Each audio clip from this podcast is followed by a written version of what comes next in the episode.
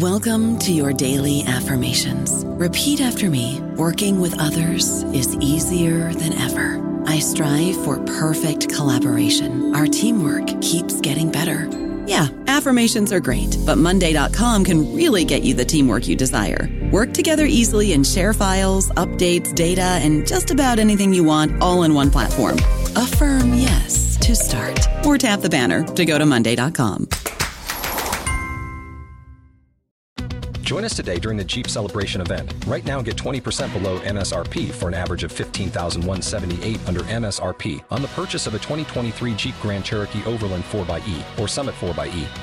Not compatible with lease offers or with any other consumer incentive offers. 15,178 average based on 20% below average MSRP from all 2023 Grand Cherokee Overland 4xE and Summit 4xE models in dealer stock. Residency restrictions apply. Take retail delivery from dealer stock by 4 1. Jeep is a registered trademark.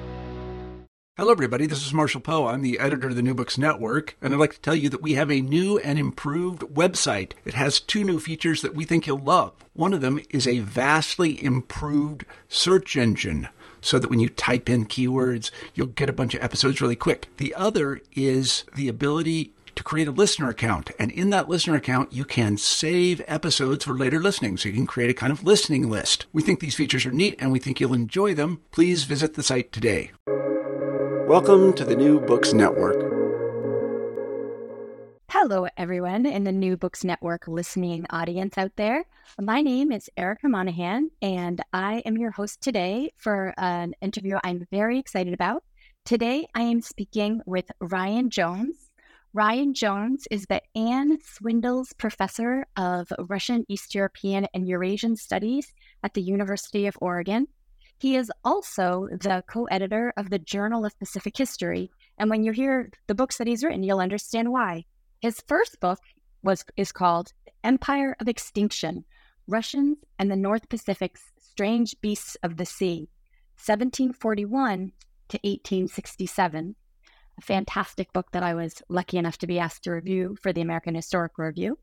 And his second book, he moves far forward in time. It just came out this year and this book deals with the 20th century, and it's called Red Leviathan The Secret History of Soviet Whaling. That is the book we're talking about today with Ryan. And so, Ryan, welcome to the podcast, and thank you for joining us today.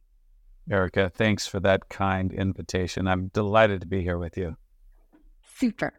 Well, Ryan, if you uh, if you are um, familiar with the New Books Network interviews, you know you know that usually we start out asking everyone um, the same question, and that's because most many of our audience they're not historians, they um, and they might be interested in the strange ways, uh, the strange and varied ways that people become historians. So I'd like to ask you, um, and it occurs to me that I've talked to you many times about history, but I myself have never quite found out from you what how you became a historian. So could you please tell us a little bit about your path into becoming a historian.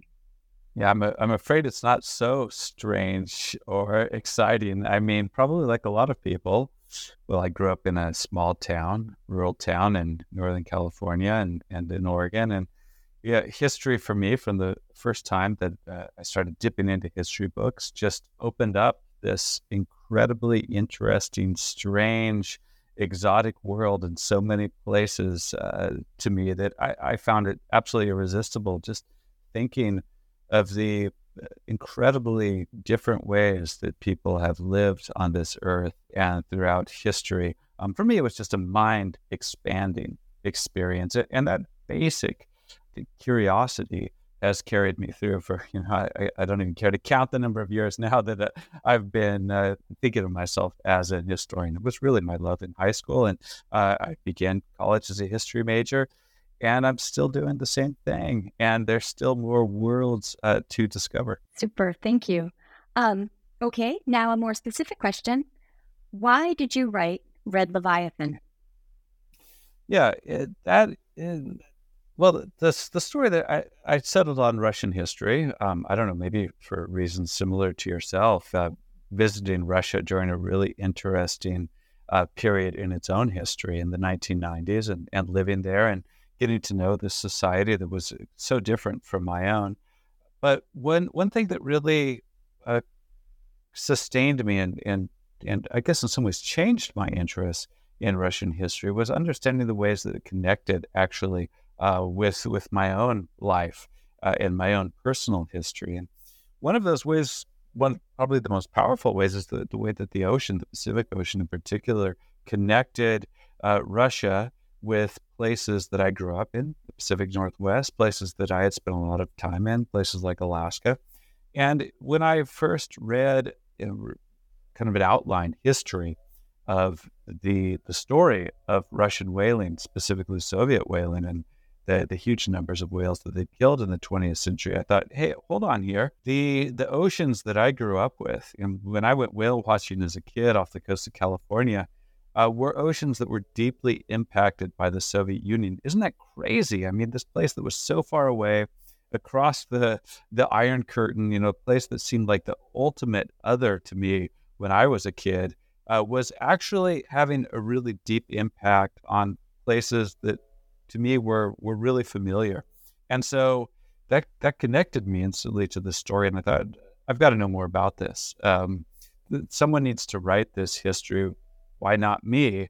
And then as I dug more and more deeply into it, I thought, you know, this is actually, in my opinion, you know, one of the, the most important stories of the 20th century, especially uh, in terms of the environment, this incredible removal of whales from the ocean ecosystem. So it, it, it not only had kind of a personal resonance, but I also felt uh, really a, a global resonance as well. Huh. Y- yes, that's you know that's remarkable. And now to hear you say that, it makes so so much sense. You have this chapter um, called cetacean genocide, where you, I'm speaking of a personal resonance, you begin with this fantastic story of actually um, encountering whale in the ocean, which I uh, that maybe you could tell us about. But also, then you go on to talk about the life waves and the nutrition of whales. And I was reading this just thinking, you really are telling a global story. I mean, we're all globalization this, globalization that. And here are animals that for millennia have really been covering the globe to feed themselves, to have their babies. So um, maybe you could say a little bit more about that and tell us about when you met a whale. Yeah. So I wrote a lot of this book while I was living in New Zealand and teaching at the University of Auckland and had the, the great opportunity to travel through the Pacific Islands. And in Tonga, uh, it's one of the few places in the world where you can swim with whales. And I, I took my um, my wife and my two small kids then, uh, and we went swimming with humpback whales, which is a remarkable experience. A kind of, well, uh, you know, I left you know, we jumped in the water. We we swam with this huge mother whale and its calf. You know, came within 10, 15 feet of it. Looked uh, it in the eye. I saw it swim away from us. And it was an experience which left me in awe. Of course, uh, that's kind of the stereotypical experience, but also also puzzled by what all of this meant. And it was one of those moments. Well, it, it left me with a few thoughts. One of which is that these animals, which are very familiar in some ways. We recognize the mother child bond uh, in a way, you know, that was that I was also experiencing as I was raising my own kids, and I could see this whale uh, undergoing something um, similar. You know, it's something that most mammals go through, but but also the the the incredible alienation that we have from them. That they live in this totally different medium.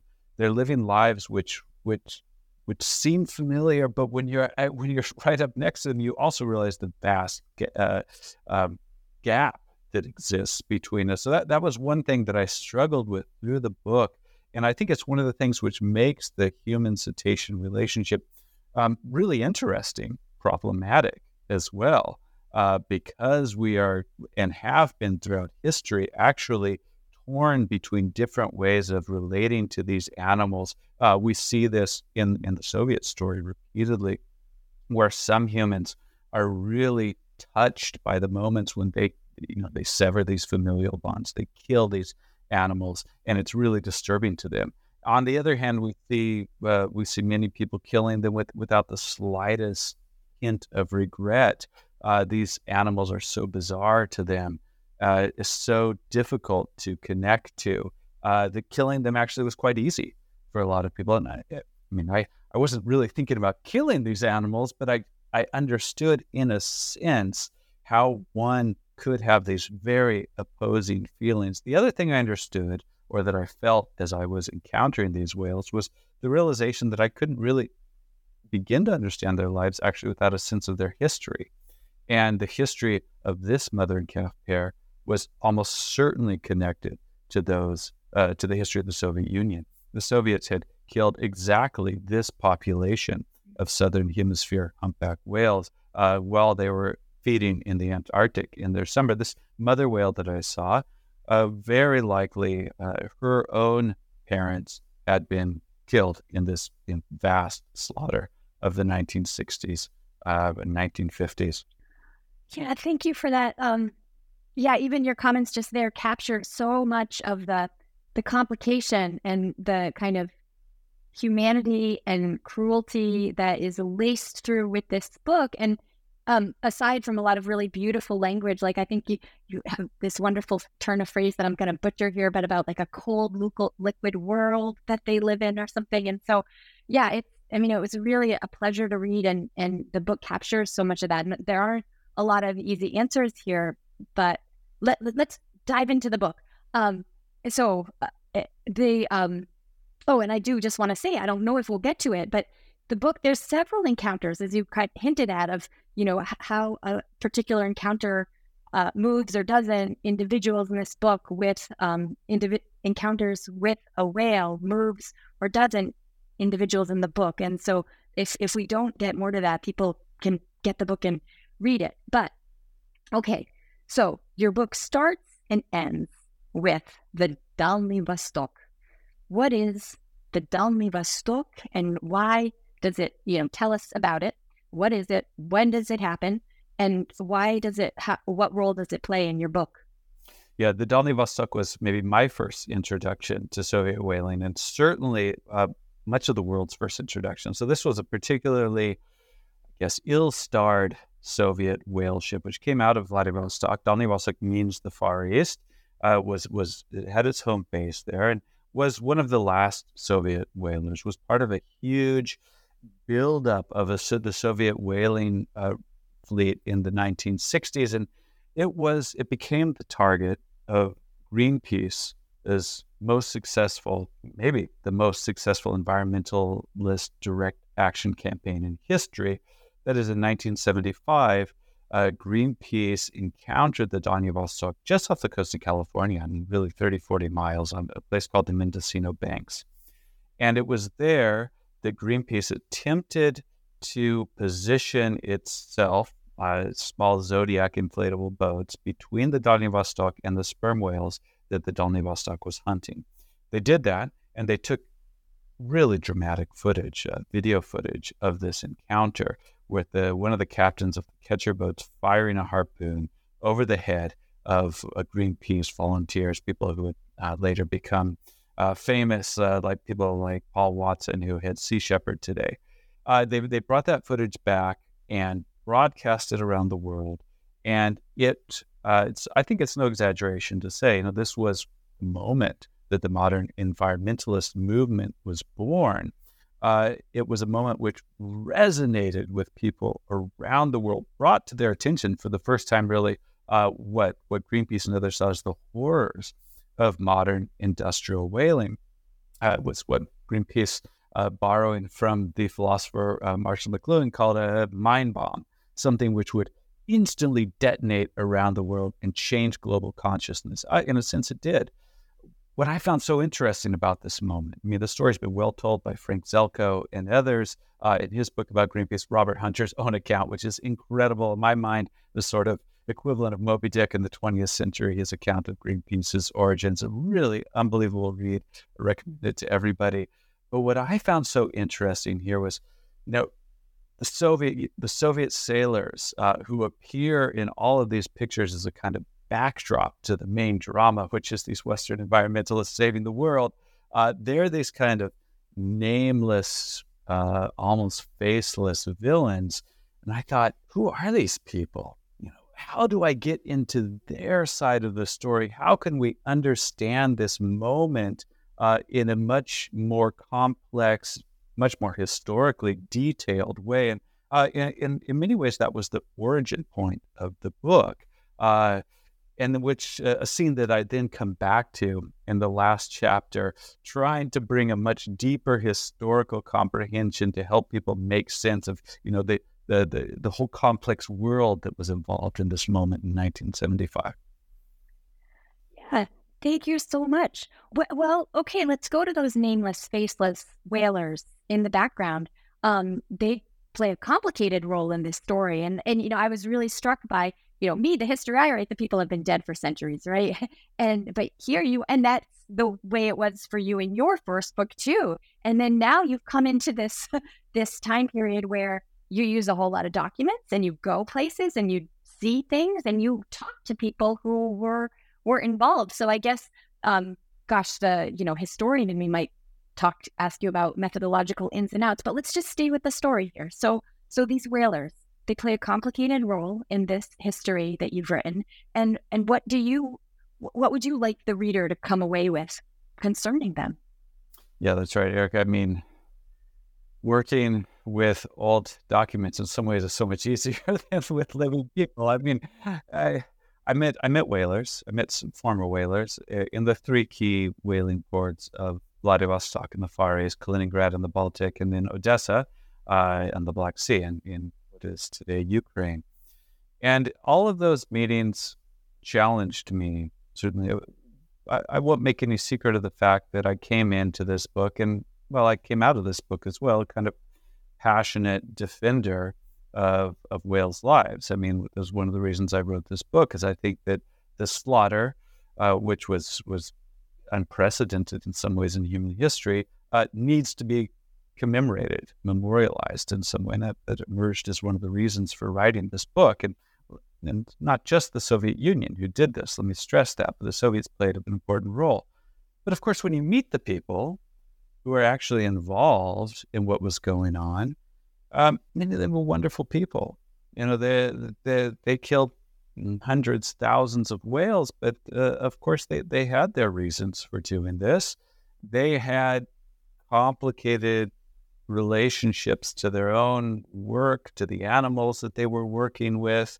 Uh, they I, they could couldn't my my ideas couldn't help but be complicated, and and I tried to write the book to do justice to both the the victims in the story, which are clearly clearly the whales here, uh, but also the people um, who made their lives in an industry which, until the 1970s, very few people, Americans included, would have condemned. I mean, was not seen as something uh, something evil, was not seen as as something. Well, it was seen by many people as something irresponsible, and I did try to grapple with this as well because many uh, whalers were actually quite aware that what they were doing was completely unsustainable and probably uh, was going to lead to the extinction of certain species. Uh, so, you know, uh, much of the book is concerned with trying to unpack the kind of anthropology of who the Soviet whaler was, where they came from, uh, what drove them, what they were doing on board, things like this, to, to, to try to give a, a, much richer picture of uh, you know of of this really reckless industry.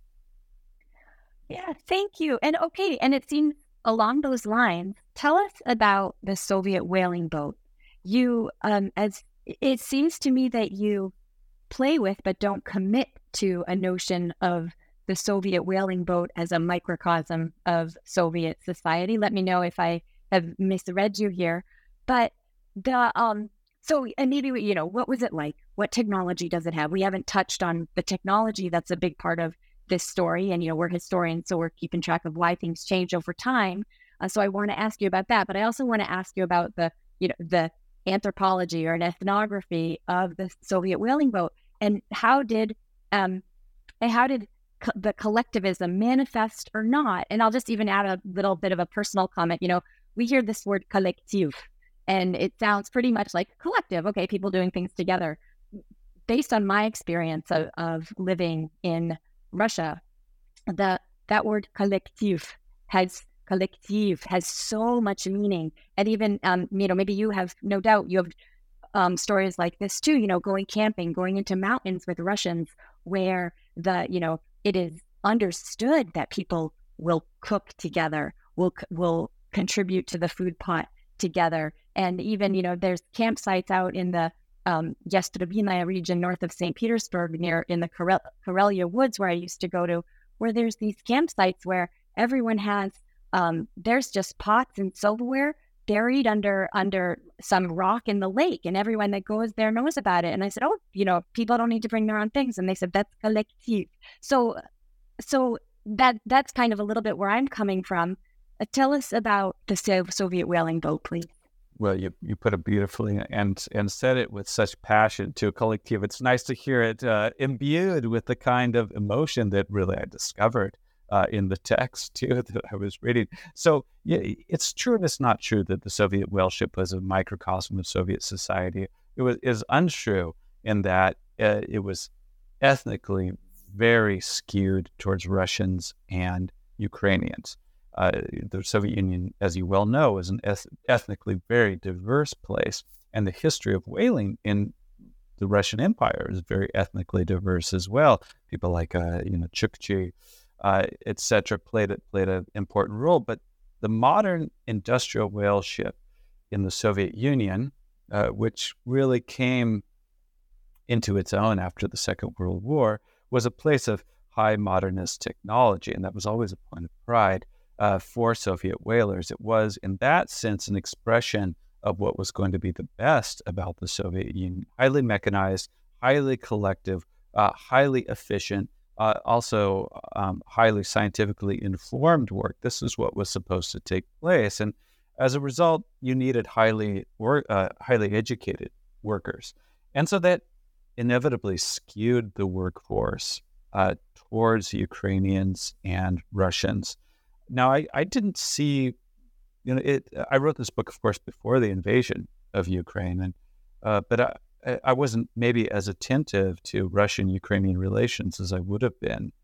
But I, I, t- I, I didn't see much, much ethnic tension there uh, on the whale ship. Uh, even places, there was some tension between places like Odessa and Vladivostok, but but by and large, uh, Ukrainians and Russians uh, seem to get along pretty well on the whale ship, but it was almost entirely Ukrainians and Russians. Now, one of the special features of the Soviet whale ship compared to other countries' whale ships, uh, and this was very deliberate on the Soviets' part, was that women had to be included. Uh, you know, whaling was always a very male-dominated industry. In fact, you know, Norwegians just absolutely prohibited women from being on board. It's bad luck. Was going to ruin the whole industry. Uh, the Soviets, uh, even though they learned modern whaling, as everyone did from the Norwegians, insisted from the beginning, look, we're a, we're a modern, scientific, enlightened society. Women are going to be a part of this. And so when women were ever present, and that became a really important feature, actually, of Soviet whalers. Uh, they made sure anytime they went to a foreign port to profile uh, the women on board, to, to showcase them, to display them, to make sure that they were giving a picture of a modern uh, Soviet Union. This was for many people around the world the only contact they had with real Soviet people. Uh, and they made sure to stress that women were not just cooking and cleaning staff, they were also scientists on board. There were also women hunters, uh, harpooners. In fact, there were some catcher boats that were run entirely by women. Admittedly, the Soviets exaggerated this. In fact, the reality when one looks a little bit deeper is that most women, 90% of women, probably were cooking and cleaning staff on board these whale ships, and they were subject to sexual harassment. Uh, they had a lot of problems, which, of course, Soviets were not talking about when they went into port. Uh, but nonetheless, this was the, this was for for for Soviets very important that they uh, exhibit the sort of highest ideals of Soviet society, and as you put it, the Soviet collective. And that was something that I found repeatedly stressed here was was the kind of emotionally fulfilling aspects of this work. The idea that you're you're away from home for five, six, even seven months at a time. You're in the Antarctic as far away as possible from Russia on this earth uh, you have to stick together. Your your collective is what is measured. It, its output, its efficiency are measured. it's rewarded or it's punished if it's falling behind. Uh, if if someone's drinking alcohol uh, on board and uh, failing in their tac uh, in their in their tasks, your entire collective is going to bear the consequences of that. This in in the published and many unpublished sources that I looked at uh, was the kind of central uh, emotional experience of working on board the Soviet whale ship. And I have to say, for most people, it was really a positive experience. Uh, you were paid well. You came home in triumph almost every year because catches were increasing and increasing through the 1950s and 1960s. Uh, Soviet whalers came home as something like uh, rock stars, uh, early cosmonauts, bearing the responsibility of the country uh, throughout the hostile capitalist world. I'll stop there for now, Erica, because I could keep going, but I, I want to make sure to break it up and not just do mo- a monologue here. I don't know about you, but I'm very busy and I don't have a lot of time to cook. That's why I subscribe to Factor. Eating better is easy with Factor's delicious, ready to eat meals. Every fresh, never frozen meal is chef crafted, dietitian approved, and ready to go in just two minutes. You'll have over 35 different options to choose from every week, including Calorie Smart, Protein Plus, and Keto. These are two minute meals. Factor meals are ready to eat and heat, so there's no prepping, cooking, or cleanup needed. They're flexible for your schedule. Get as much or as little as you need by choosing your meals every week. Factor is the perfect solution if you're looking for fast, premium options with no cooking required. Sign up and save. We've done the math, and this is important. Factor is less expensive than takeout, and every meal is dietitian approved to be nutritious and delicious. Head to factormeals.com slash NBN50 and use code NBN50 to get 50% off. That's code NBN50 at factormeals.com slash NBN50 to get 50% off. Yeah, thanks. No, it's great. I could I, I could just keep listening. I've even read the book and I could just keep listening with um with pleasure for a long time too. And it but it occurs to me, okay, so putting on my historian's hat, what's the chronology here to even back up a little bit? You um you know, you give us a little introduction. We start with this um, you know, this um, Greenpeace encounter with the Dalny Vostok. And then you get into um, chapter three, revolution and whaling. So maybe what in just super broad strokes for you know not non-historians, what are what's the chronolo- chronology and the contours of what happens in this history? Yeah, I mean, one of the things I find interesting is that the history of Soviet whaling quite nicely parallels the history of the Soviet Union in some ways. Some of the, the broad trends of the Soviet Union and uh, actually the history of modern whaling, which began in the 1920s and ended in 1987 for all practical purposes, also very closely dovetails the history of the Soviet Union. And I think there's some suggestive, really, really interesting parallels there. So, you know, to start with, you know, whaling had, had been a goal of the imperial Russian regime, uh, mostly uh, frustrated. But, but it became uh, one of the goals of uh, of Stalin's uh, plans of industrialization as well. And uh, with the second five year plan in 1932, the first Soviet whaling fleet was launched with all the kind of revolutionary ideas of gender equality and scientifically based conservation. By the way, this was one of the central kind of values of the first Soviet whaling fleet, the Aleut, uh, which hunted in North Pacific waters. Uh, now, there's a messy, complicated story there. Certainly, the, the Aleut did not always fulfill its conservation dictate, uh, although it's notable that uh, this, the Aleut forbade the hunting of North Pacific gray whales, uh, one of the first countries to undertake this conservation measure. And that was based on the science that was being done on board the Aleut. So, so there there was some real conservation taking place in the early days of the Soviet whaling fleet. Now, World War II interrupted uh, the Aleut, and it also uh, gave new life to the Soviet whaling industry. The Soviets took over a former Nazi whaling ship. Nazis called it the Vikinger. The Soviets renamed it the Slava Glory, um, obviously in commemoration of the victory over the Nazis. And, and with that began Soviet whaling in the Antarctic, which was the preeminent field of whaling in the 20th century, largely untouched populations of blue whales, fin whales, sei, sei whales, other large, uh, very oil rich species, which the Soviets gained entrance to in the 19, uh, late 1940s and early 1950s. The successes that the Slava in particular brought the Soviet Union convinced them to expand under uh, Nikita Khrushchev to become the largest whaling country in the world by around 1963. Now, the irony there was that the early 1960s was the time when most of the whaling world had come to the bitter conclusion that they had killed far too many whales in the Antarctic, despite attempts to try to restrain their uh, their whaling industries. They, cre- they created the International Whaling Commission in 1946 to try to put some limits on this.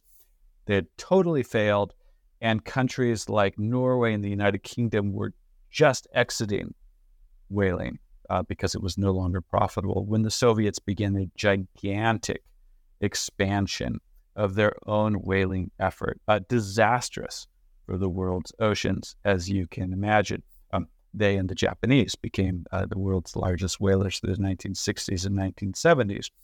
And look, by the time the Greenpeace encountered the, the Dalny Vostok in 1975, the, the dynamics of whaling had changed. Most of the large whales had been killed, many of them illegally by the Soviet Union uh, in the late in the in the mid 60s, in the early 70s. The industry uh, was no longer upping its catches every year uh, work discipline, as is well known throughout the Soviet Union, was slipping. Uh, the, the, story of the Vostok tells part of that tale. You know, people uh, were lost overboard. Uh, people were probably, you know, probably inebriated through much of the trip. The Vostok was starting to experiment with catching small fish in the Sea of Okhotsk. It was a failing industry, and, and that is reflected uh, in the morale of the people on board as well, which was clearly much lower by the 1970s than it had been in the 50s and 60s.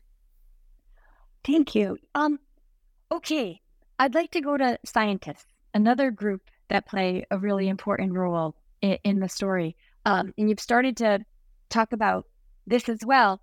Um, what would you like the reader to come away about Soviet whaling science, scientists? You have a number of really compelling portraits. Um, and maybe if you want to tell us about one of the scientists that you, um, you know, want us to hear about. Mm-hmm.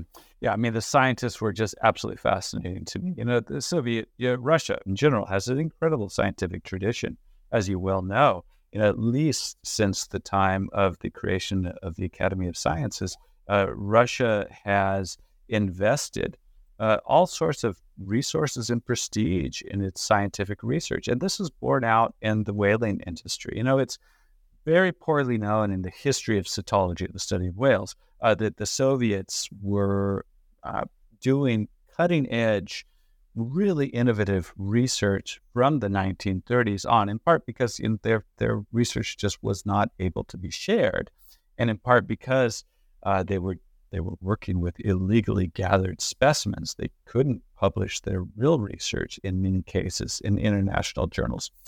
But the story is, is really fascinating. Uh, Soviet scientists were, were part of the Soviet whaling industry from the very beginning, and in a way that was pretty unique throughout the world. Uh, they were they were embedded on board Soviet whale ships through um, different oceanographic institutes, uh, different fisheries institutes, the Academy of Sciences as well, all the, the kind of uh, hoary old uh, institutions, as well as the new ones which were created under Stalin uh, to increase catches in the oceans. Scientists were, were came from all of these institutes and were on board. And in that sense, you know, they had unique access in the 20th century to observations of whales, dead whales, but also live whales as they were being pursued in ways that you know can't be said really of Norway, uh, the United States, or Great Britain, who did have yeah, science, did have scientists studying whales, but often from the shore. Uh, in the case of the United States, which really didn't have a whaling industry after the Second World War, they, they couldn't deal for the most part with dead whales. So uh, the Soviets had unique access. The Soviet scientists did. And they were put on board, you know, with kind of two aims to increase the number of whales that were going to be caught, but also to give a sense to economic planners of how many whales could be caught. You know, what were the ecological limits? Uh, this was really important uh, for planning the future of the industry. And it was something which the Soviet Union really considered uh, to be a great advantage of the planned economy. That unlike the capitalists who were just going to fish down, fish down until it was no longer profitable, the Soviet Union could peer into the future thanks to its scientists and, and plan rationally and to make sure not to draw down uh, irresponsibly the number of whales that it would depend on. That didn't always work out. In fact, there were uh, tragically scientists warned Khrushchev in the late 50s and the early 1960s not to expand the industry. They, they gave very clear warnings. Look, this is disastrous. In fact, some of the clearest warnings we have uh, of any scientist anywhere in the world that, that whale stocks were on the verge of extinction. This is what they said. It would be uh, economically and morally irresponsible to expand our whaling fleets.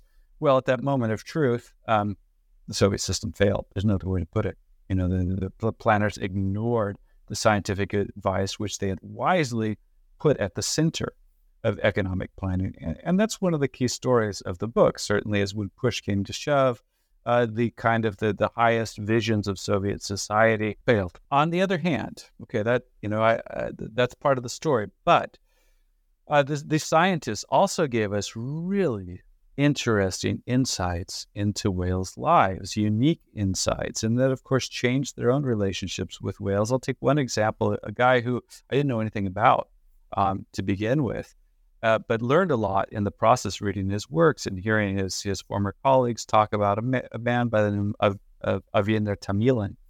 Uh, Tomilin got his start in the Black Sea, where the Soviets had a small dolphin fishing industry in the 1930s. And he studied dolphins on board these ships and he, he noticed something really interesting, which was that when you netted a whole school of dolphins, uh, the mothers who were outside the net, who hadn't been caught, were able in this thrashing, you know, um, screaming um, pod of dolphins to locate their own children.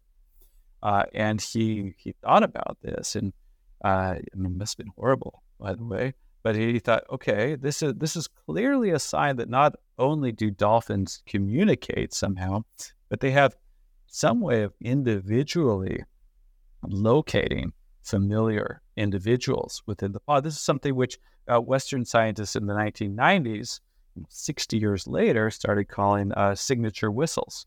Uh, that uh, recognize that each dolphin has their own signature way, kind of like a name of identifying themselves to each other. So Tomilin looked at this and thought, wow, dolphins have just this unbelievably sophisticated uh, communication ability, communicative ability that we had no idea about. He, he published these kinds of things and, uh, you know, within the Soviet Union and uh, led others to conduct similar kind of testing with, with dolphins, which led Soviets to conclude that uh, dolphins were capable of altruism which was another really important uh, thing that the, the Soviet scientists were concerned with because altruism was important in collective societies as well. And if this was somehow uh, natural, non human species, then it might be present in humans as well.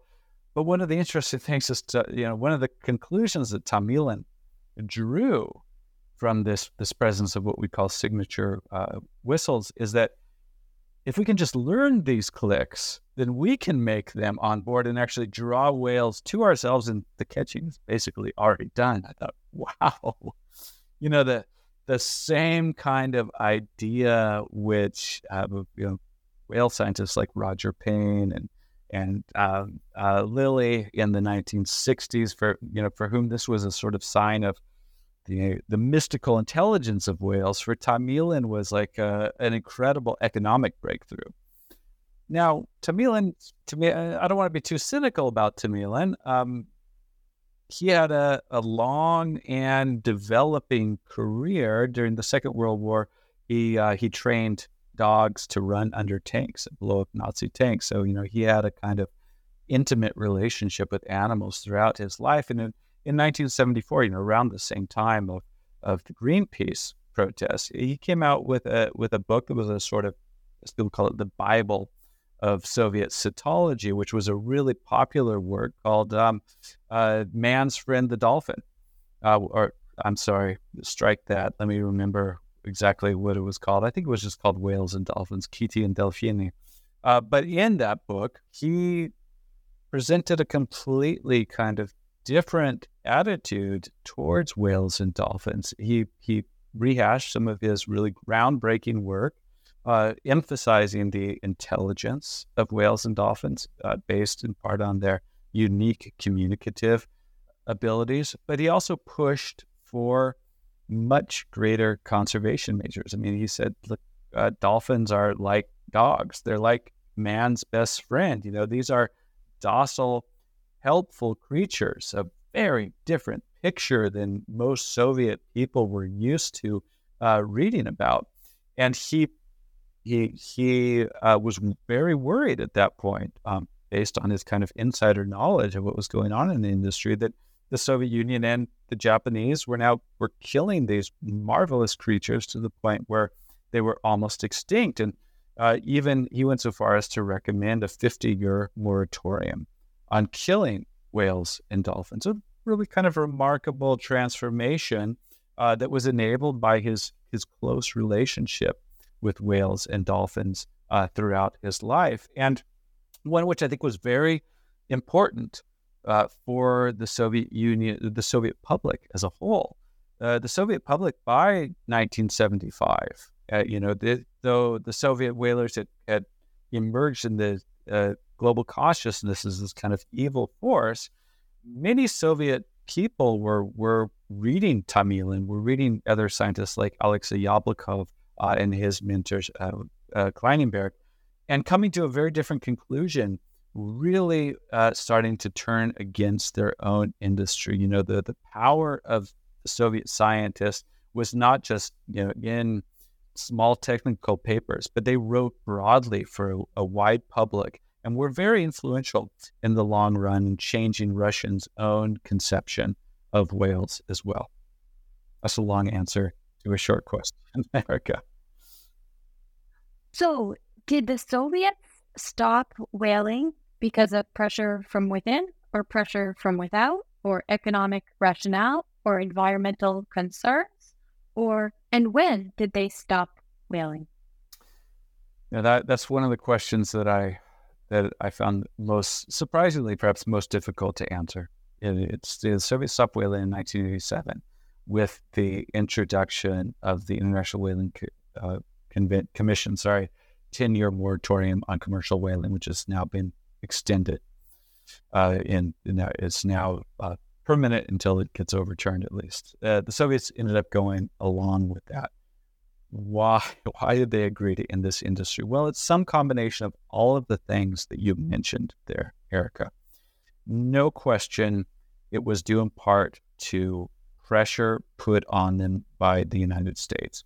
And, and that really had to do with access to uh, fishing, rich fishing waters off the coasts of Washington, Oregon, and to a lesser degree, Alaska uh, which had become really important for the Soviet economy as it started to crater in the 19, late 1970s and, and mid 1980s. Uh, this, the United States uh, basically traded uh, fish within our 200 mile zone um, for uh, the end of Soviet whaling, in part. Um, so that, that that was a pressure. Uh, that pressure, I think, alone was perhaps not enough. Again, it was it was the, this was these were the hardest parts of the Soviet archives to access for me, and so I never received I never got a completely satisfactory answer. Uh, but certainly the changing environmental relationship to, uh, under um, already under Brezhnev and then definitely under Gorbachev. Uh, and Alex, it bears uh, keeping in mind that Alexei Yablokov uh, who was one of the most important whale scientists, became Minister for the Environment uh, in the uh, late 1980s. And it seems that a combination of diminished or really non existent public support, uh, I could, could read it in letters to the editor, you know, really aggressively challenging the Soviets' insistence that they keep on whaling, because there were hardliners for sure in the fisheries ministry. There were people uh, who wanted to keep going at all costs, uh, even as uh, this industry uh, was smaller and smaller. Perhaps it's hard to tell, but perhaps uh, not making any money. Although some people uh, claim it was still or was making money for the first time in the 1970s and 1980s. Uh, some combination of all of the above, though, convinced uh, the Soviets to to go along with the moratorium in, in 1987, and, and I wouldn't say it was entirely foreign pressure. It was definitely you know, the Soviet public definitely played a role, and Soviet scientists definitely played a role as well. Uh, they were all involved to some degree.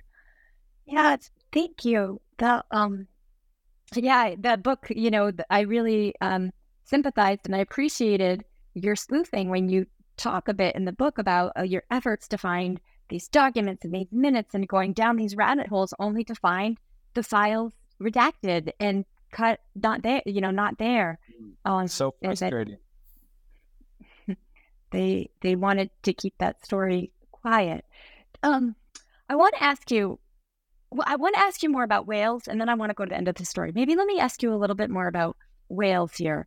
Um this is something you know we you use the words murder and genocide when you talk about whales and i think about how we, you know, we as humans that aren't, you know, vegans have particular commitments and vegetarians have commitments, but carnivorous humans are involved in killing constantly for our daily nutrition and, and have been for millennia, et cetera. But, and then, eh, but as we learn about whales as, and mammals of the sea as individuals, sustained complex family relationships with social lives with not just language, but actually dialects, with memory.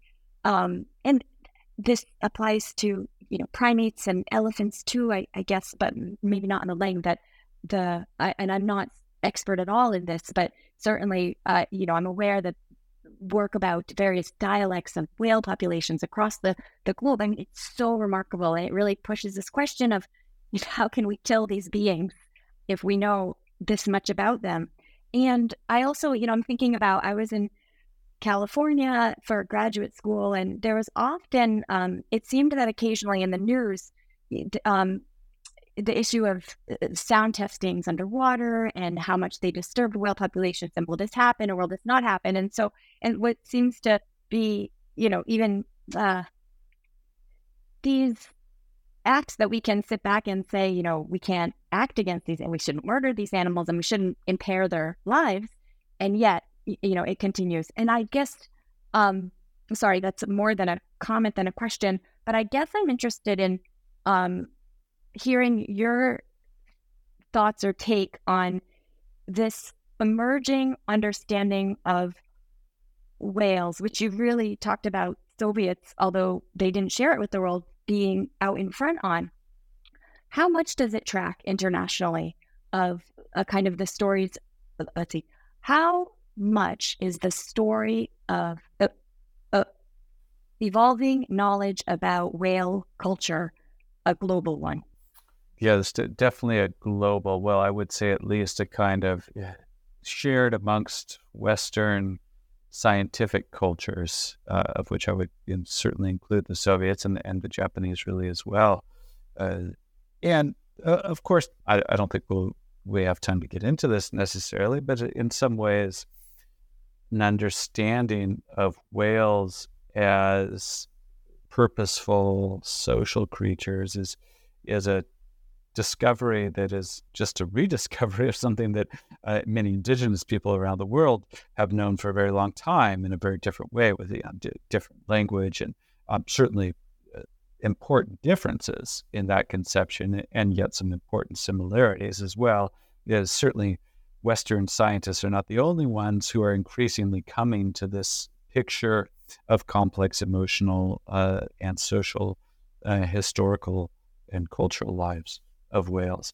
you know, I want to, I do want to make something clear here is that, so I had Soviet whalers as, ask me, so what's the difference between a whale and a pig? You know, which people slaughter and eat without a second thought all the time, and I, I don't think there is one. Uh, you know, I'm not trying to make the claim that somehow whales stand on this in, in some unique place in our uh, in this world that deserve consideration that we shouldn't extend to any other animal. Now, I do think though that there is something unique about their history and their relationship with humans and their experience of the 20th century and and that there is something unique about the human relationship with them that I felt called for the a word like genocide and and that is that the very few um, large animals to, and large mammals to whom we have some access uh, into their lives. Let me rephrase that: into whose lives we have some access, uh, have experienced something like what whales did in the 20th century, and that was a you know what must have been from their perspective a very determined uh, attempt to eradicate them entirely, certain species at least, specifically, uh, especially the big ones like uh, blue whales, humpback whales, fin whales, uh, and you know, sperm whales to some degree as well. You know, they and and humans were very aware of what they were doing. You know, when the Soviets, well, I, I have this picture which which shocked me uh, when I first saw it. A group of Soviet whalers uh, in 1936 on board with a North Pacific right whale, very rare species. And someone, one of the whalers presumably, has inscribed this postcard that says, the very last uh, right whale uh, in the North Pacific, um, an animal that they had caught and killed. Now, I don't know what the intent exactly of inscribing it with that regret, pride, I'm not sure. But what I am sure of is that there was a very clear knowledge that you are dealing with a species which has you know been around for millions of years in this habitat, uh, which you are bringing very close to total extinction. Um, if not, I mean, the, the, this group apparently felt that they had perhaps killed the very last uh, member of this species. Now, now that's something that I think we need to remember, and I think we need to grapple with. I, I don't lay. It's, it's not uh, specifically Soviet story, right? I mean, uh, the Norwegians killed more whales in the 20th century than the Soviet Union did. I do think the Soviets had a unique role coming late and really delivering a kind of near death blow to many of these species. But still, this is this is a story that that really many humans around the world shared in the 20th century. Basically, every whale in the ocean shared in the 20th century. What was what what did it mean to continue this hunt, to continue the slaughter beyond economic rationality uh, to nearly the last uh, uh, individual? I mean, there are estimates that there were something like 200 blue whales left in the Antarctic uh, by the late 1960s. Yeah, that's incredible, and uh, that's that. It's, it's hard. It's hard to find many many, there are certainly some, but many parallels with this kind of conscious uh, drive to near extinction. Um, and so, in in that sense, I think that, that this story deserves that kind of language. Thank you. You know what? And um, with that, you mentioned that Norway killed more whales than the Soviet Union, and um, that that reminds me of this other kind of international aspect that I wanted to ask you about at the and it comes at the end of the book. Um, the Soviet Union has ended. This is in your conclusion, and you talk about how the um, Soviet whalers who have been keeping um, you talk. I don't want to give away the whole book, right? But, but you talk about how some people have been keeping accurate catches while the Soviet Union has been officially lying to the international community about its catches. And so, at an early post Soviet meeting, these uh, whalers show up and they disclose the faked numbers of their cat their catches on the world stage. And they and you write about they expect reciprocity because they think other countries have cheated too. And that reciprocity that shared disclosure does not come. And that when you talk about the story mirroring the whole story, I just I think about that. How do you see that in a in a larger story of well, east west, if we can call it that, although that's not the quite the right term, or uh, I mean, should we say grievance politics? Because to editorialize, it definitely seems like a grievous pol- a grievance politics um, plays a role in driving Russia's war against Ukraine right now, and to the extent that there's domestic support for that war, it is fed by a sort of grievance politics. So, yeah, that this, you know, again, I was writing this before the war, but but of course, it's that I've I've returned since the war started. I've returned to this specific aspect of the story on several occasions in my mind. You know that. So uh, when I talked to the Russian scientists who who revealed these numbers, um, who really heroically kept them despite persecution uh, during the height of the Soviet illegal whaling, this was at the forefront, at least, of some of their minds. You know, just how big of a mistake it had been to trust the rest of the world, and uh, you know, I, I, I, I guess I never. It was hard for me to completely understand this viewpoint. You know that I think there's. It's pretty clear the Soviet Union was was was unique in the at least the scale of their uh, of their deception. Um, not the only ones to fudge numbers. I'm sure that, that they're, they're correct in that.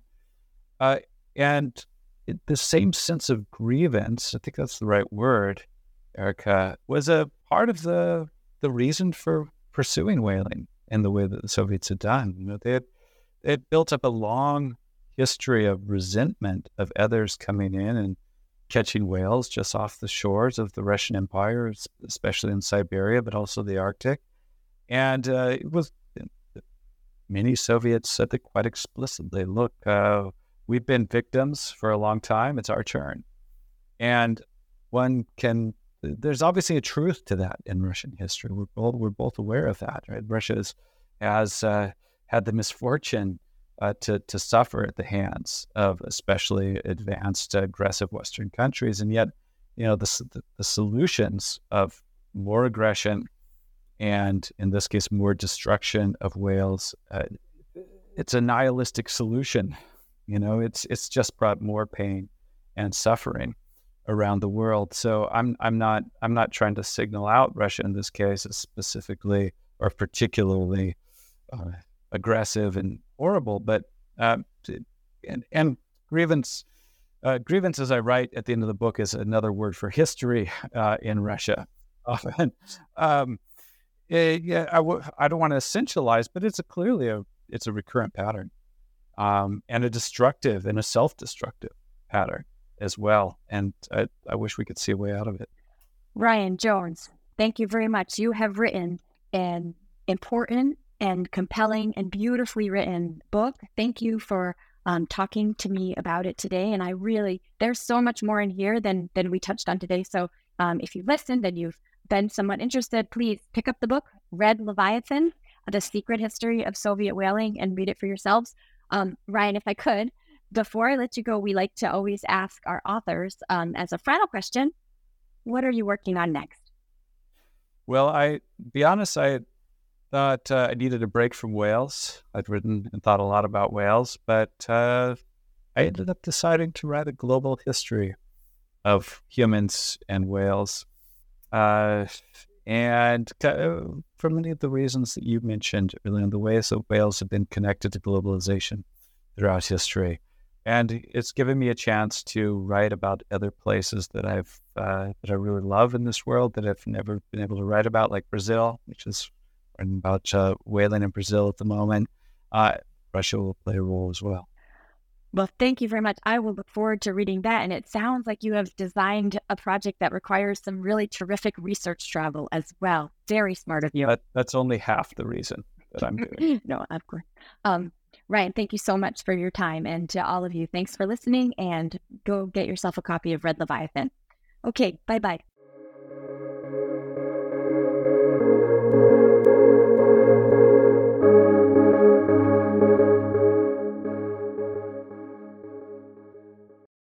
Judy was boring. Hello. Then Judy discovered ChumbaCasino.com. It's my little escape. Now Judy's the life of the party. Oh, baby, Mama's bringing home the bacon. Whoa, take it easy, Judy. The Chumba life is for everybody. So go to ChumbaCasino.com and play over 100 casino style games. Join today and play for free for your chance to redeem some serious prizes. ChumbaCasino.com. No purchase necessary. Void where prohibited by law. 18 plus terms and conditions apply. See website for details.